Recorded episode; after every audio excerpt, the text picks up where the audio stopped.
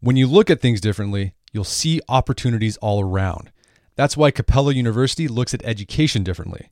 Their game changing FlexPath format helps you control the pace and cost of your degree. Visit capella.edu to learn more. That's C A P E L L A dot edu. When it comes to finding an unforgettable Mother's Day gift, Movement makes stylish watches and inspired jewelry as unique as she is. Movement's small team of dreamers in Venice Beach, California have perfected sleek, original, ultra clean watch design and stunning minimalist jewelry. And for Mother's Day, they're having a huge site wide sale, so you can get a tried and true gift that won't break the bank. Movement offers fresh modern designs to go from 9 to 5 workdays to 5 to 9 good times and every adventure in between. They use elegant, precise Japanese watch movements and industry leading materials from complex ceramics, solar powered dials to upcycled ocean plastic cases. So I've got a movement watch. I got their field watch. What I like about the movement field watch, it has that classic military uh, look of a field watch, but made it really sleek. I really like that. Uh, so it's that combination of rugged and refined that I like. So if you're looking for a Mother's Day gift, watch, jewelry, sunglasses, you can get it at Movement Watches. Save big on your best Mother's Day gift ever from Movement. Get up to 40% off at mvmt.com and use code manliness. Exclusions may apply. That's mvmt.com, code manliness for up to 40% off.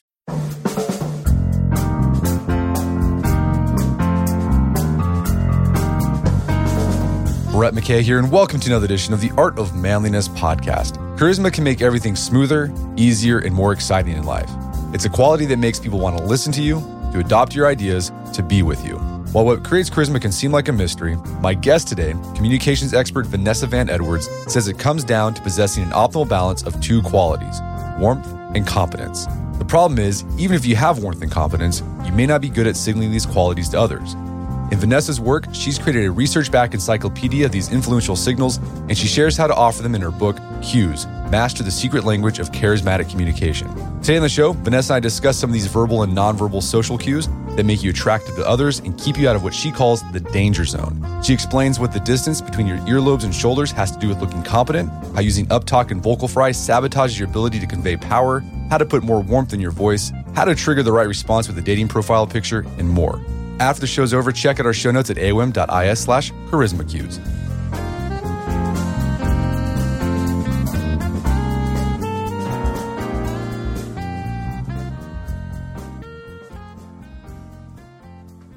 Vanessa Van Edwards, welcome to the show. Oh, thanks so much for having me.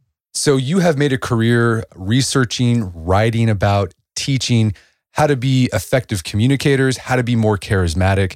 And a book I just recently read, I really enjoyed. It's called Cues Master the Secret Language of Charismatic Communication. So let's start off with definitions. How do you, as a researcher, how do you define charisma? So the good news is is that charisma can be learned. So we can define it and we can learn it. So that's that's the good thing. And I always was perplexed by charisma because one thing we found in our lab many many years ago, we were doing a little experiment and we were surprised because we asked two questions in our experiment. The first one was Who is the most charismatic person you know? You're listening to this, just think about that person for a second. We timed people on their answers. People could immediately tell us the most charismatic person they knew. It took about three seconds. The next question we asked was, What is charisma? Trying to get them to define it. It was so interesting. We had just had them define or think about their most charismatic person. This question completely stumped people. It took an average of about 15 seconds for people to answer. And typically they could not come up with a, a good answer. And we realized charisma is one of these few traits that we know the moment we see it. We know when we see someone walk into a room who has high charisma or a pop on video, we're drawn to them, yet we have a very hard time defining it. So when we go to the research, we find that very highly charismatic people, the reason that they are so magnetic and so unique is they have a perfect blend of two specific traits. And the key here is they have to have an, these traits in equal measure. They are warmth and competence. So, highly charismatic people, what they do is they're signaling warmth, trust, likability, collaboration. But at the very same time, they're signaling competence, capability, power, efficiency. And so we love charisma, charismatic people because they're both likable and respectable, you know, warm and credible. So that's the actual definition is warmth plus competence. Okay, so you can be exceedingly warm and not be charismatic, correct? Yes. So that's the key is what most people have, and this is this research comes from Dr. Susan Fiske is most of us have an imbalance. Most of us have a little bit too high of warmth or a little bit too high of competence, or we're signaling too high warmth or we're signaling too high competence. And what happens with this is you can be very likable, friendly, collaborative, but if you have too much warmth, people don't respect you. People don't take you seriously. People interrupt you. If you have too high competence without enough warmth, people see you as very credible, very powerful, but without the warmth, they see you as intimidating or hard to talk to, or the one that we hear a lot is cold or stoic. And so the key is why that that blend is so important is you have to have them balance that I'm approachable, but I'm also credible. And are there people who have neither warmth nor competence? Oh yes, that that I call the danger zone. And by the way, this is where I was in purgatory for many, many, many years. So I'm a recovering awkward person. The reason that I'm obsessed with charisma is I don't have it naturally. I was that kid in school who sat in the corner of the cafeteria and looked and watched all the cool kids with their amazing charisma. And I was always amazed by how they were able to bottle it. And so the danger zone is when you're not signaling enough warmth nor competence. And what research has found is folks who are overly stoic, and by the way, this doesn't mean you don't have warmth and competence, it means you're not signaling warmth and competence. And this is, I think, the mistake that most of us face is the reason I wasn't signaling anything is because I was afraid. I was terrified of being rejected or disliked. So what did I do? I shut down. I shut down all my cues. I tried to be invisible. And so, what research finds is if we don't signal enough, humans don't know what to do with us. Our cues tell others how to treat us. And so, people who don't have enough of either signal, they're pitied, they're dismissed, they're ignored, and mostly they're underestimated. And this is, I think, a big problem for very smart people is very smart people. They rely so much on their technical skills their book smarts. They think i'm prepared. I have knowledge. I have expertise. I don't need to worry about these cues or signals. I don't have to worry about warmth or competence my knowledge will speak for itself. And so what happens is they show up with all those technical skills in their head. But what the research found very clearly is if you don't have enough cues specifically if you don't have enough warmth cues people do not believe your competence. Competence without warmth leaves people feeling suspicious.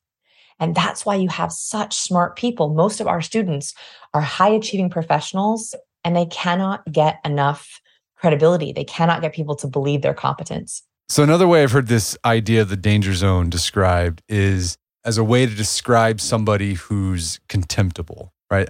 I think all of us have someone in our life where we think about it and we think, oh my gosh, that guy, he's just, he's just really contemptible. Um, and if you ever wonder why that is, it's because uh, they lack warmth, and they lack uh, they're not competent.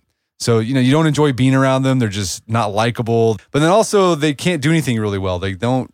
They're not competent, right? They're not good at anything, and that's why we find them contemptible. Like they just we find them really annoying, and and that's the danger zone. So annoying is a good one. I so also people don't want to catch it right? We're very, very contagious, emotionally contagious as humans. So if you have someone who is not signaling enough, if that contemptuous person, we don't want to catch that kind of anxiety, that kind of lack of warmth or competence. And so the reason we're drawn to charismatic people, but not drawn to danger zone folks, is because we want to be around people who are positively contagious. We want to catch what they have. Okay, so you, this is important stuff. Like learn thinking about being charismatic. A lot of people think, well, this is just superficial. That that's what shallow people do. But you're making the case that this can help you get ahead in your career and in your personal life as well. And luckily, the I was shocked by this research. So I was in that first category where I doubled down on my test scores and my GPA and my resume. You know, I, that I was that was what I thought was really important, and I was failing at life. I could not communicate well with people. I was forgotten, I was dismissed. And the research actually has found very, very clearly that when we are more charismatic, people are more likely to take us seriously. We like to listen to ideas from very charismatic people. So, the way that I think about this is you've spent a lot of years, likely, people who are listening, investing in your expertise, whatever that is, whether you're a creative or you're a technical person, you have developed this skill set. Charisma is like the social lubricant that you need for people to adopt it. It makes everything smoother. So the book's called Cues, and the idea is that there are these social cues that we give off.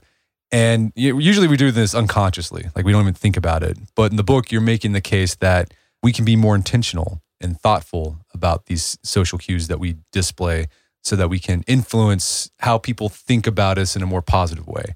So, what are social cues and how much they influence how people see us? Yes. so cues are the social signals that we send to each other. And what most people don't realize is actually there's two sides of cues. There's decoding. This is the thing that most people think of. So you spot a cue on someone else, maybe um, an eye roll or a smile. Those are all different cues. They tell us what the other person thinks, they tell us how they want to be treated. But there's also encoding. Those are the social signals we send to others. So a lot of the times we only focus on one aspect. We think about decoding cues are being sent, but actually there's a loop happening. Not only are our emotions contagious, our cues are contagious. So research on this is so interesting. It finds that we tend to subconsciously mirror the people we're with. Another reason why we want to be around people with great cues is because we catch them. Confident people make us look more confident because we tend to copy things what I really was fascinated by is there we're sending hundreds of cues to each other every day. We do it on video, we do it on the phone, we do it in our emails. There are actually four different categories of cues. It's not just our body language. There's our nonverbal, so our body language, our facial expressions, our gestures, our posture. That's one big bucket. Research finds that's at a minimum about 60% of how we communicate our message, which is a massive uh, amount of of affects us in a massive way.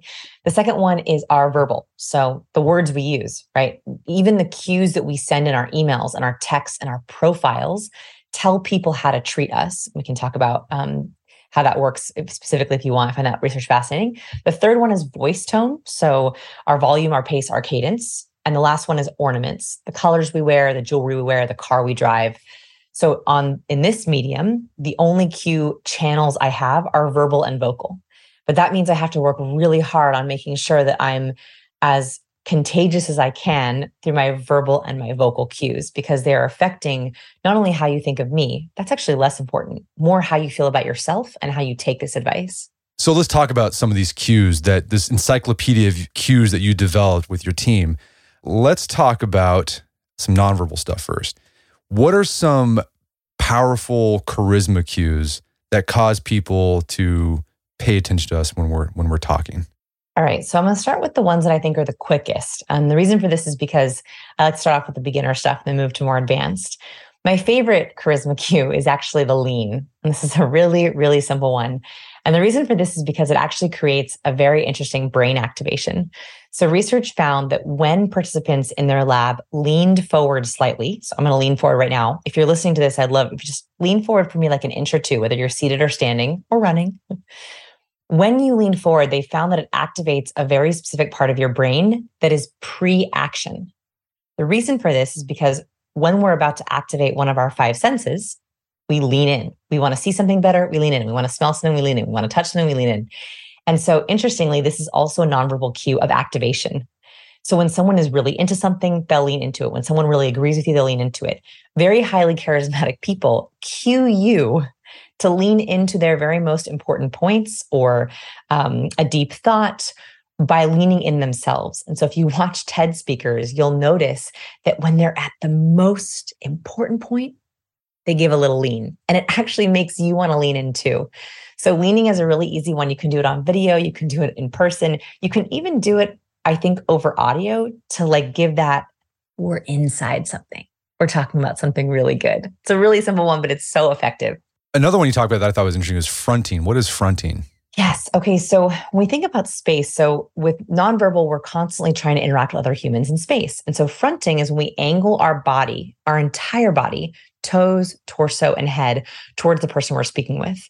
Ideally, and this is an interesting one, when we are on parallel lines with someone else, so if you imagine like a railroad tracks, we like in the perfect scenario to be on the same track as someone else. Our feet are aligned, our hips are aligned, our head is aligned. And when we do this, our body and our brain think, ah, we're aligned. There's nothing in between us. I'm going to speak more. I'm going to speak in longer sentences. We're more likely to say yes if we're fronting with someone. The reason why this is important is because I notice we accidentally don't front when we are on our computer we're taking notes. We kind of call over our shoulder. I've even noticed a couple people with their Zoom setups will have their camera off to the side or over one shoulder while they're typing on their computer. It is physically hard for someone to open up, collaborate, or connect when you are not being fronted with. And so one of the doctors we interviewed for the book, he found that when he angles his, he swivels his entire stool towards someone, he can actually get the patient to talk more, open up more. So this is a very simple one that always try to make a point of angling your entire body towards someone. Well, I think we intuitively know this, right? If you don't want to talk to somebody, like you're on like the subway or a bus, you're sitting next to somebody, you want to show, I don't want to talk to you, kind of shift the other way uh, from the away from the person. Yeah, and decoding is a great point here is all of these cues have both encoding and decoding. We can send the signal, we can also decode the signal. If you're looking for who should I approach in a bar, who should I go up to at this networking event, you want to look for people who are more open to fronting. I jokingly call it croissant feet. Any reference to a croissant is a, is a good reference for me. So what I mean by this is if someone doesn't want you to interrupt their their group, like you're in a networking event or you're at a bar, they will be fully fronting with the person they're talking with. They have no opening if someone is in croissant feet, in other words, their foot is angled out, their their torso is angled out, they are literally saying, I am physically open to being approached. And so you can also decode who wants to talk to me and who doesn't want to talk to me based on fronting. Okay, so two things there. If you want to seem more charismatic, signal that you're charismatic, lean in, and you can do that via audio as well. And then the fronting, just turn towards people, and that will people. I think uh, one of the things I've heard about charisma is that charisma is making someone feel like they're the most important person in the room. And fronting does that. Yes, exactly. Because you're literally saying, I respect you so much. I'm going to give you my full nonverbal attention. Very weird thing to think about. that's how we think about it as humans. Well, a point you make, I think we should, we should talk about this this warmth competence dichotomy. You point out that if you want to be charismatic, you have to understand that some situations might require more warmth and some situations might require more competence signals. It's not like in every situation you want to be perfectly aligned with warmth and balance. In order to get that balance, it's going to depend on the situation, correct? Yeah, the metaphor I like to think of is like a thermostat, right? So if you think about the thermostat in your home, you probably have an ideal range that you like, you know, let's say between 68 and 72. So 68 might be a little on the cooler side. It's a hot summer day. 72 might be in the winter. Above 72, you're hot. That's too warm. Below 68, you're cold. That's competent, too competent. Um, in the 40s, it's a danger zone. So this range, you actually have a, quite a bit of flexibility. Very highly charismatic people, you leverage this range. So if they're going into a meeting where they're negotiating, they need to be taken seriously. They're selling. They don't want any pushback. They will dial up their competence cues. They'll use more power gazing. They'll use more purposeful hand gestures. They'll be more still in their uh, body posture. Those are all competence cues. On the other hand, let's say that you're going to a happy hour, you are with colleagues, you're in a creative brainstorm session, and you want everyone to be open. You want to feel everyone to feel welcome. It's not about your ideas, it's about the team ideas. Well, in that situation, you'd be best served to show more warmth cues, more nodding, more smiling, more social gazing. Um, those cues are literally sending signals of warmth again, we're still in that 68 to 72 range. You don't want to have too much of one, but that's what really highly charismatic people do. And you, we, the example I gave in the book is Jeff Bezos. There's two different interviews of him, one in 60, one 60 minutes and one with a business insider interview. And it's the same person, but he looks completely different. On the 60 minutes interview, he's clearly going for warmth, being relatable, being kind of friendly. It's a more casual interview in the Business Insider interview, he's super high in competence. He's trying to really talk about his business, be taken more seriously, talk about his growth. And he uses cues differently to come across as slightly higher in warmth versus competence, but depending on his goals. Okay, so we just talked about some cues of charisma that you found that these just show charisma, the lean in and the fronting. But let's say you're in a situation, you kind of you briefly touched on some. I'd like to flesh some of this stuff out. Let's say you're in a situation that requires more warmth. Like you give an example of a doctor who's trying to develop a rapport with a patient that needs more warmth. What are some cues that you can use to display more warmth? Yes. So warmth is all about encouraging collaboration. So my favorite warmth cue that I like to start off with, most people start off with smiling. That's actually not my favorite warmth cue. And the reason for this is because in a lot of professional settings, it would be weird to like maniacally hold a smile on your face. So I actually don't recommend smiling first, especially because smiling can also be a submissive gesture. So my favorite warmth cue is a triple nod or any kind of nod. And the reason for this, and this is in Western cultures, and Uh, I should make a cultural note. I'd always try to make a cultural note if there's anything different. A lot of these cues are universal, but nodding in Bulgaria, India, and Pakistan can be different. So if you're not in Bulgaria, India, or Pakistan, these tips are for you. So uh, nodding, a vertical nod, so up and down nod means yes, and a horizontal nod means no. And we recognize this in these cultures as encouragement, um, agreement. And so what they found is that when someone does a slow triple nod, mm-hmm, mm-hmm, mm-hmm, the other person speaks 67% longer. It's kind of like a nonverbal dot, dot, dot. That's actually how you can think about it. And this is super helpful. If you're on video, even on the phone, by the way, even um, national hotline callers are trained to nod. It literally is telling someone, please tell me more. I'm here. I'm listening. And that is a very subtle way to encourage more warmth. So, nodding is one. Another kind of head one that you can try is a tilt. So, uh, this comes from an evolutionary, so this is across cultures, that when we try to hear something better, like if I were to say, Do you hear that dog barking? Usually we tilt our head over to the side and expose our ear. That's a universal response. And so we recognize if we're in conversation with someone and they tilt their head, they are deeply trying to listen, which is also another warmth cue. So I love those because if you're on video call or you're in person, you're trying to offer someone encouragement, make them feel the warm and fuzzies. A tilt and a nod are super nonverbal, subtle ways to be like, I'm here, I'm listening. Really good interviewers. Oprah Winfrey does this really well. That's, I think, how she gets people to open up so much. So that's interesting about the head nod, the slow triple head nod. There's this guy at my church a couple years ago where you would talk to him and then he would just sit there in silence and it would be so intimidating. He's like, oh my gosh. And you start nervously filling in the space. But one thing he did too, now that you mention it, he would do like the slow three nods while being in silence. And every, eh, eh, it's not just me, it was like other people too. It's like, man, whenever I talk to this guy, I just like blabber incessantly and I feel dumb. And I, I don't know if he like intentionally did this or he just kind of picked up on it, but it was effective. So the, the slow three nod and just being silent, that can get people just to, to spill the beans about anything. They also, I know we're not talking about vocal yet, but there is some really funny research on vocalizations along with some of these nonverbal cues. So I know exactly the type you're talking about, that strong silent type, and you just want to divulge your deepest secrets. I call that verbal vomit, um, where they just like, you just want to tell them everything. And a lot of it is because we're being cued to do so. Um, the other thing that research found is that this is a difference between men and women. Women find men more attractive if they vocalize, oh, mm, ah, along with a nod or a tilt. So if you want to be more attractive, this is one study like specifically for women to men in heterosexual relationships. You might also add in a mm, oh, ah. Women just love it. They love it. All right. So there's some warmth cues: tilting, nodding, the slow triple nod. But there's other things you mentioned too. You can do a smile, but you don't want it to be like a, a crazy smile. It's you call it a savor smile. So just like, you know, you're really enjoying what you're seeing and interacting with. It's not like the the fake smile thing. Yeah, and um, the, the, research has actually looked at types of smiles. I, I love this research.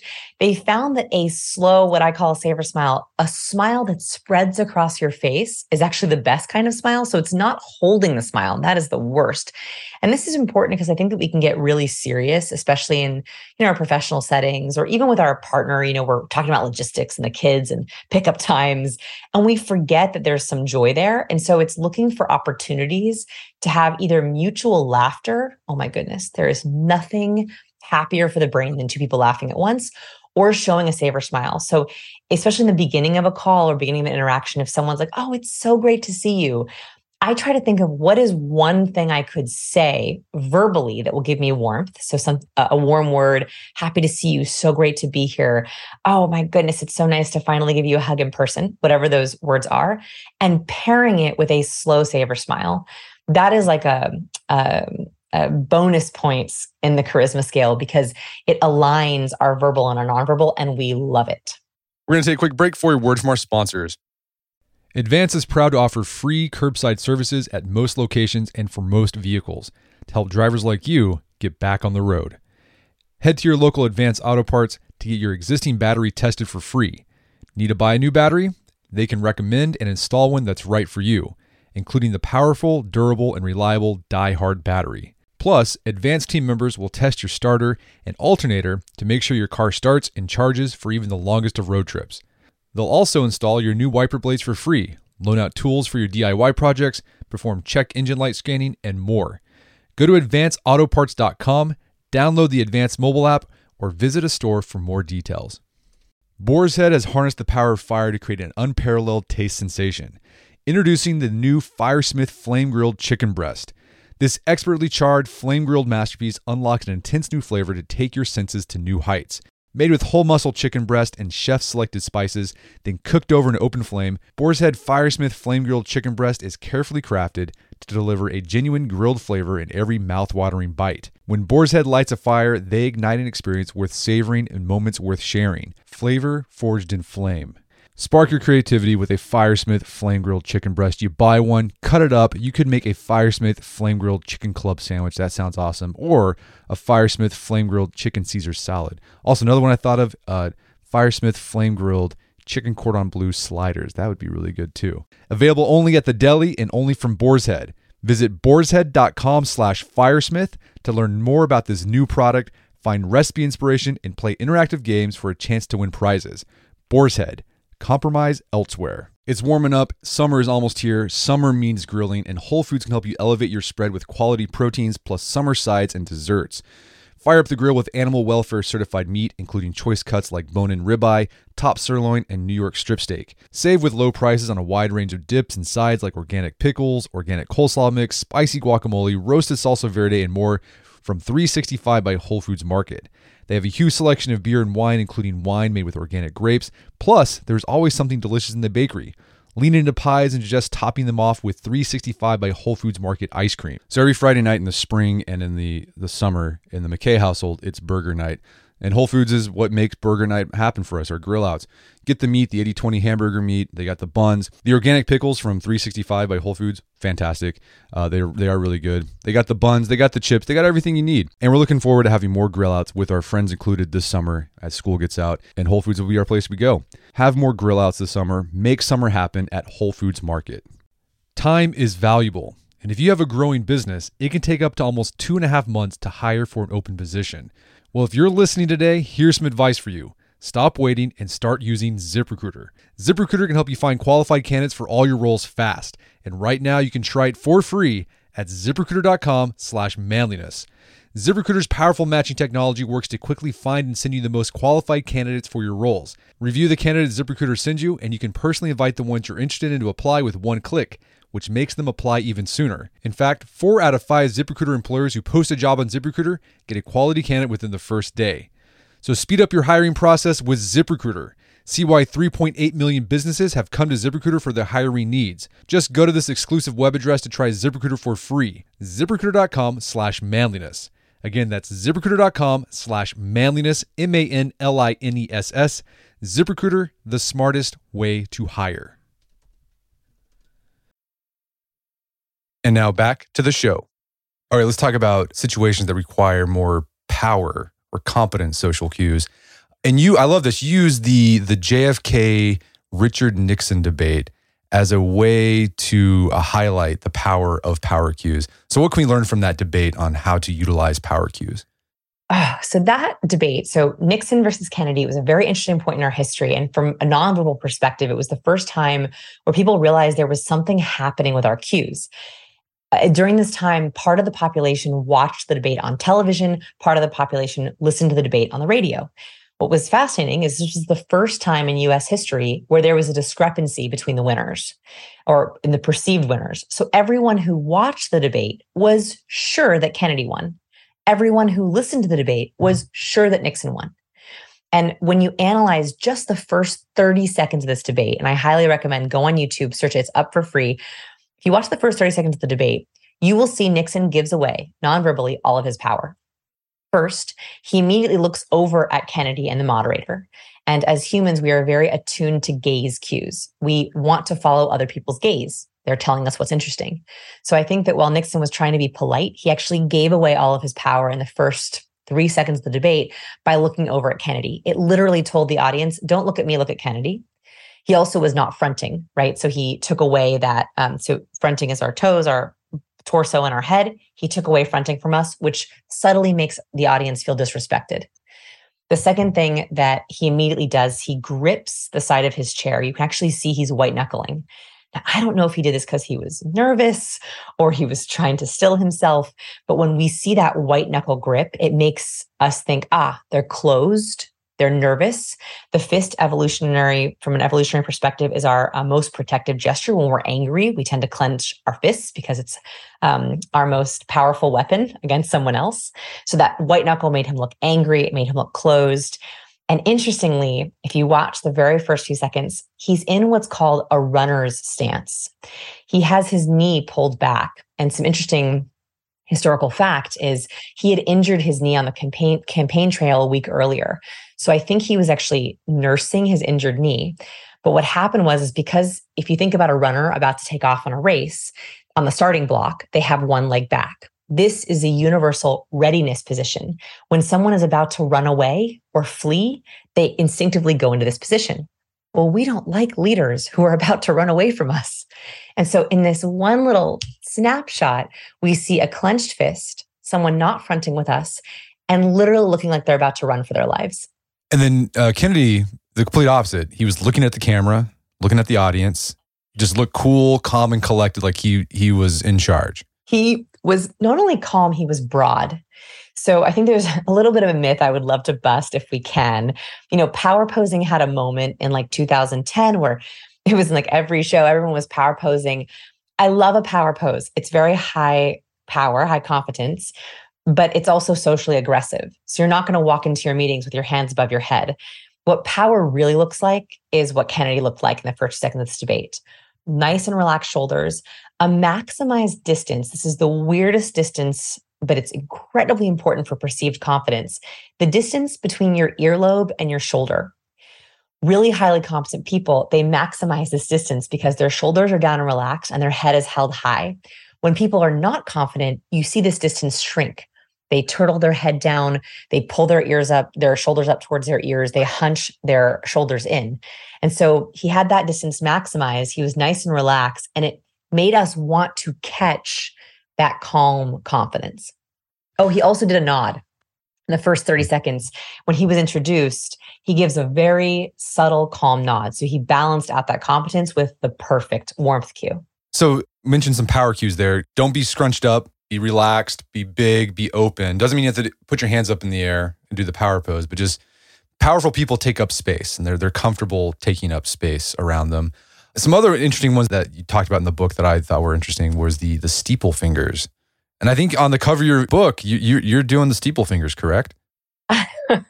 that cover was we argued a lot about that cover we ended up with me doing a steeple yes a steeple is if you want to try this with me um, actually there's an interesting loop here i'm curious so if you're listening Put the tips of your fingers together into like a little church steeple. Don't press your palms together, leave space between your hands and just hold it for a second. This position should actually make you feel quite calm and collected. It's kind of like a power pose for your hands. The reason for this is because when our hands are open and relaxed, especially if our palms are open and showing, right? You can still see our palms when we steeple and our fingers are together. It's as if we're thinking, oh, I am calm, cool, and collected. And so that steeple gesture is, you'll notice it on Shark Tank. Kevin O'Leary loves to do it. Um, political leaders have been taught to do it. Now, I always say with, with cues, you have to try them on. Not, there's 96 cues in the book, right? Some cues are going to feel great. You're going to be like, oh, I already do that. Yes, amazing. You already do one of those cues, fantastic. Some cues you might have to try a couple times and be like, oh, you know what? This one works for me. And there's going to be some cues that you'll feel absolutely ridiculous. The steeple is one of those cues. You have to try it on in a couple different situations. Either you're going to love it and it will be part of your hand gesture repertoire, or you're going to be like, I feel so silly. Do not do it. If you feel silly, I want only you to only use cues that make you feel authentic. So uh, we mentioned charisma cues, so the leaning and the fronting, warmth cues, the head tilt, the head nodding, confidence cues, power posture, so that distance between ears and shoulders, the steeple pose. What are some nonverbal cues that people should just avoid so they don't go in that danger, eh, you know, contemptible zone? Oh, yes. This was one of my favorite chapters to write. It was actually the longest chapter. I call these the danger zone cues. And what's interesting about them is they are the nonverbal cues that you both don't want to show, but you also want to watch out for because if you see them, they can be signals, especially of more negative emotions. So fear, shame, anger, disgust. And so not only do you want to avoid showing these, but you also want to make sure that you're on the lookout to make sure if you see them, that means, okay, I got to dig deeper. Someone might be hiding something. And I'm always careful to say that they're bad. And the reason for this is because there's also times where you do want to show danger zone cues to shut down a connection. So if someone's challenging you or you don't want to build rapport, you can even save these danger zone cues for I'm out, I want to set up boundaries and I don't want to talk to you. So they're very, very powerful cues. So what are some examples of ones that that you focus a lot on in the book? So one that I love is called the lip purse. And this is a universal gesture. So when we press our lips together, so if you just want to mash your lips together, like make them into a hard line, mm, can we kind of make that mm, uh, sound? That is a universal withholding gesture. It's as if, as humans, when we're trying to keep something in or keep it together or hold back, our mouth presses in to say, Don't say that, stop that. And we do this when we're trying to withhold. This could be something that we're ashamed of, something we're embarrassed of. It could be even a lie or deception. So one of the things we did in our lab, I love this experiment. We played two truths and a lie, you know, that game where you say two true statements about yourself and one lie with hundreds of our participants. And what we had participants do is we had them submit videos of themselves sharing two truths and a lie. And the lip purse was the most common cue that we saw right before or right after the lying statement. The reason for this is because we know as humans that lying gets us into trouble, right? It, it, we don't like to lie. It makes us feel sort of dirty. And so we notice that people would say, you know, um, their true statement, true statement, and then mm, quick lip purse and the lie. It was like their body going, don't say it, don't say it, or don't give anything away. And so a lip purse is a great cue because it lets you know I have to give this person permission to tell me more. So when I see a lip purse, I'll say, Hey, are we all good? Do you have any questions for me? Anything I'm not hitting? Does this all make sense? So that's the way that I think when we see a danger zone cue, it gives us an opportunity to just open up the communication more. Okay, so you that's a great example of be on the lookout for a cue um, and someone else. That is that what's that? That's the encoding part. It's the decoding yes, part, yes, right? Yes. Okay, so we talked about nonverbal cues. Let's shift over to uh, verbal cues. And you talk about in the book, our voice can convey social cues. How can we use our voice to sound more competent, more warm? So we have so much that we're conveying in our voice. And that's because when we're listening to someone, we are listening for their confidence. We're listening how, to how open they are. And um, what research has found is actually we decide how confident someone is within the first 100 milliseconds of hearing them speak. And so one thing that we noticed right away is there's two different cues that we should listen out for um, for for vocal power. Um, the first one is up talk or the question inflection. So when we are speaking and we're confident in our words, we use a neutral inflection or a downward inflection. So right now I'm speaking in a neutral inflection. If I'm really powerful about something, I'll sling my words down at the end. So I'll go down my inflection. Up talk is when we go up in our inflection. It's when we're asking a question. So we'll say, My name is Vanessa. What research has found is that when we accidentally use up talk on a statement, it literally triggers the other person to think they're questioning themselves. Should I question them? So we do tons of sales analyses for companies, and we found that when people get the most pushback or negotiation on their numbers, especially their prices, it's because they deliver their number in uptalk. So they'll say, We love to have your business. We love to work with you. And the price of our service is $5,000. When we ask, you are begging someone to question you you're begging someone to negotiate with you. So the first thing is making sure on your video calls, in person, in your voicemail, that you are using a neutral or downward inflection, especially on the important statements. Your name, your price, advice, timelines. It's critical that that actually triggers confidence because it shows I feel confident. I'm not questioning, and neither should you. All right. So avoid the up talk. Another one you talk about is vocal fry as well, right? So, vocal fry typically affects uh, women more than men. They've actually found this in the research that um, because women want to be perceived as more likable, typically are seen as higher in warmth, They um, will use more question inflection as if to say, Do you like this statement? So it's actually a questioning in their statement. And they also tend to have vocal fry. Vocal fry is when our voice goes into a kind of wavery. Uh, so you hear like it's sizzling bacon in a pan, that kind of wavery. Now, if I were to talk like this in my entire interview, it would drive you crazy. The reason for that is because as humans, we know that if someone's in vocal fry, they're likely vocally anxious. Uh, vocal fry happens we don't have enough volume, we don't have enough breath, and our vocal cords tense. So right now, I'm working very hard to keep my vocal power in the lowest end of my range with consistent volume. But now, what I'll do for you, just so you can hear the difference, is I'm going to tighten my vocal cords so you can hear what anxiety sounds like.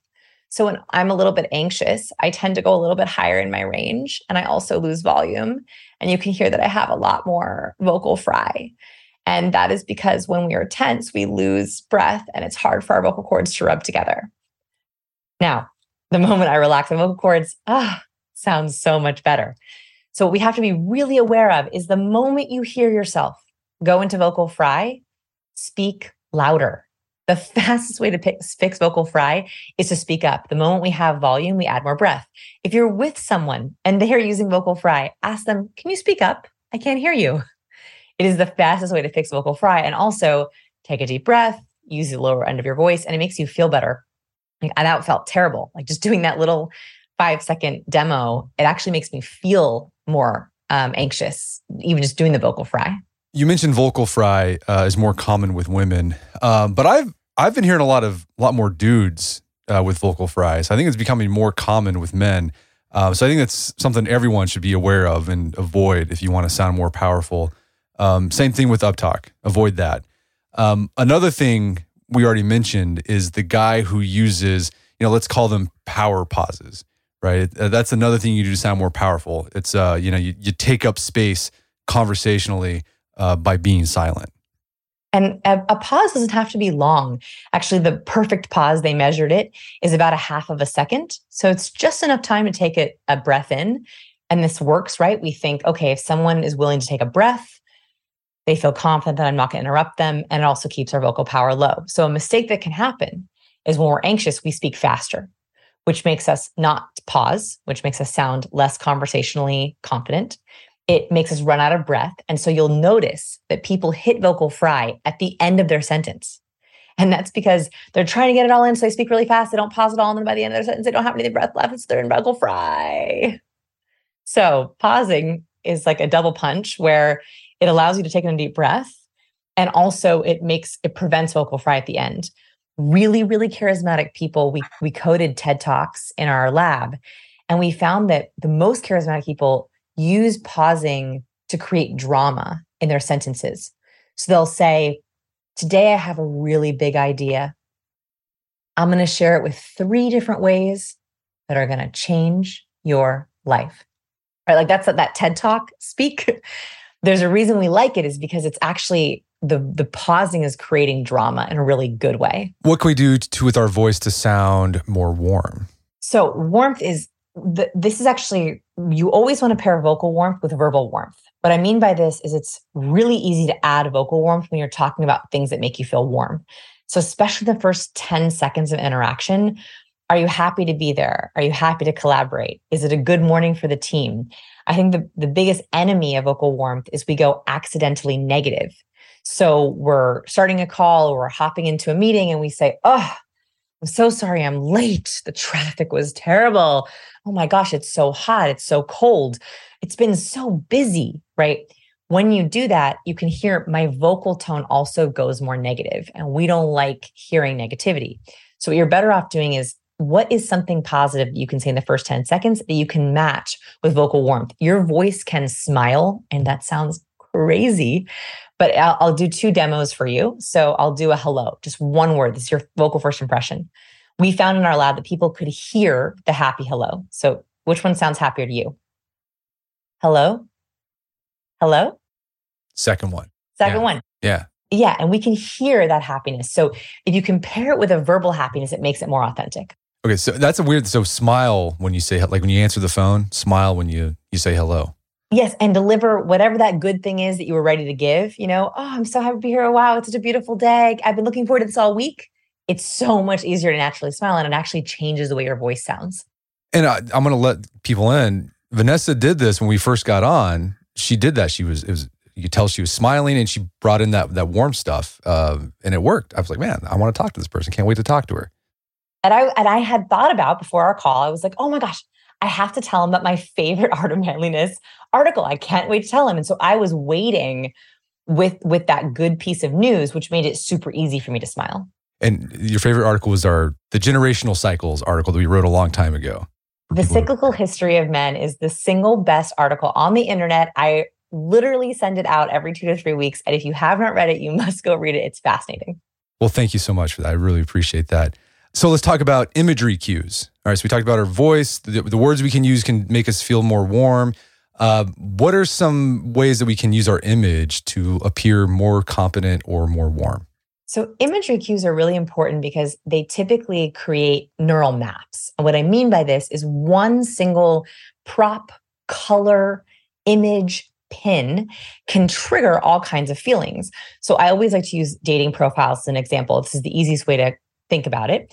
If you are skimming through dating profiles and someone is holding a snowboard, that might activate a whole series of other feelings for you. If you like snowboards, adventure, vacation, fun memories with your family.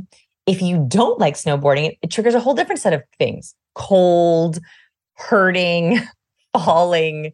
And so we use imagery already subconsciously, but I want to make it more conscious where in your profile pictures, what you're wearing, what's on your desk, what's in your Zoom background, all of those things are triggering neural maps for people. You want to make sure they're triggering the right things. What are some things that, you know, guys can do in particular to think about how they, they dress? I think a lot of guys are, well, how you dress is so superficial. But in, in, your research and in your coaching, easy things that guys can think about in terms of dress that can up their competence or their warmth? Yes. So for dress specifically, you always want to think about where you fit in. So this can be with dating or even interviews. You want to dress for the company you want to work at. You want to dress for how you want to dress on your ideal date. For example, if your ideal date is, you know, hanging out with a picnic in the park, you don't want to be in a button down, even though other people might like that, because that's not actually your ideal date. You'd actually be better off being in a more casual, your favorite t shirt, your favorite jeans, because it's going to trigger, trigger the right neural maps to the right people. I do not believe in appealing to everyone. I, I believe in appealing to the right people. So if your ideal partner is the kind of person who would want to do a picnic and dress more casually, I would rather you trigger a positive neural map for them. So what's your ideal date? What's your ideal meeting? Is it online? Is it casual? Is it a business suit? Is it a button down? Dress for your ideal. That's going to turn on the right people and turn off the wrong people. That makes sense. Yeah. If you wear a suit, you might get somebody that they want it like fancy stuff all the time. That's actually not you. And you found yourself in like, I'm in a conundrum here. I'll give you another very kind of this happens in a lot of ways, not just like, you know, the basics of formal and not formal. You know, politicians in the United States are known to wear pins, flag pins. So a flag pin is a symbol for certain people that they love. It's also an ornament or a symbol of certain people they do not love. And so even when you think about those kinds of things, like wearing a pin on your lapel or not, what does that pin say? I want you to think about what are the other pins in your life. They could be images in your profile, they could be things in your background. Um, all of those things are going to either be allergies for people you don't want or attractors for people you do want. I like that. Well, Vanessa, this has been a great conversation. Where can people go to learn more about the book and your work? Oh, my goodness. Thank you so much. Cues is wherever books are sold. I also record the Audible, and that we have a lot of fun with that. So if you prefer audiobooks. And then, of course, my website is scienceofpeople.com. We have a ton of um, free videos of cues, nonverbal cues. I break down the rock and so many fun people Princess Diana, Justin Bieber. So if you want to see some of the cues in action, you can also waste many, many hours on our website if you'd like. Great. Well, Vanessa Van Edwards, thanks for your time. It's been a pleasure. Thank you so much for having me. My guest today was Vanessa Van Edwards. She's the author of the book Cues. It's available on Amazon.com and bookstores everywhere. You find more information about her work at her website, scienceofpeople.com. Also, check out our show notes at aom.is slash charisma cues, where you find links to resources where you delve deeper into this topic. Well, that wraps up another edition of the AOM podcast. Make sure to check out our website at artofmanliness.com where you find our podcast archives, as well as thousands of articles written over the years about pretty much anything you think of. And if you'd like to enjoy ad free episodes of the AOM podcast, you can do so on Stitcher Premium. Head over to StitcherPremium.com, sign up, use code manliness at checkout for a free month trial. Once you're signed up, download the Stitcher app on Android iOS, and you can start enjoying ad free episodes of the AOM podcast. And if you haven't done so already, I'd appreciate if you take one minute to give us a review on Apple Podcast or Spotify. It helps out a lot. If you've done that already, thank you. Please consider sharing the show with a friend or family member who think we get something out of it. As always, thank you for the continued support. Until next time, it's Brett McKay. Remind telling listening to podcast, put what you've heard into action.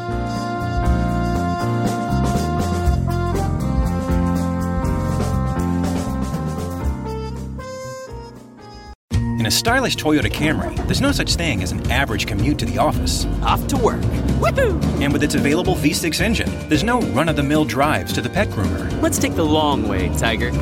Because the always fun to drive, no matter where you're going Toyota Camry is the cure for the common, well, everything. Next stop, the hardware store. To check out the Camry for yourself, visit your local Toyota dealer or Toyota.com today. Toyota, let's go places. See packages and options at Toyota.com for feature availability. Capella University is rethinking higher education. With their game changing FlexPath format, you can earn your degree on your schedule, so you can fit education seamlessly into your life. Imagine your future differently at capella.edu.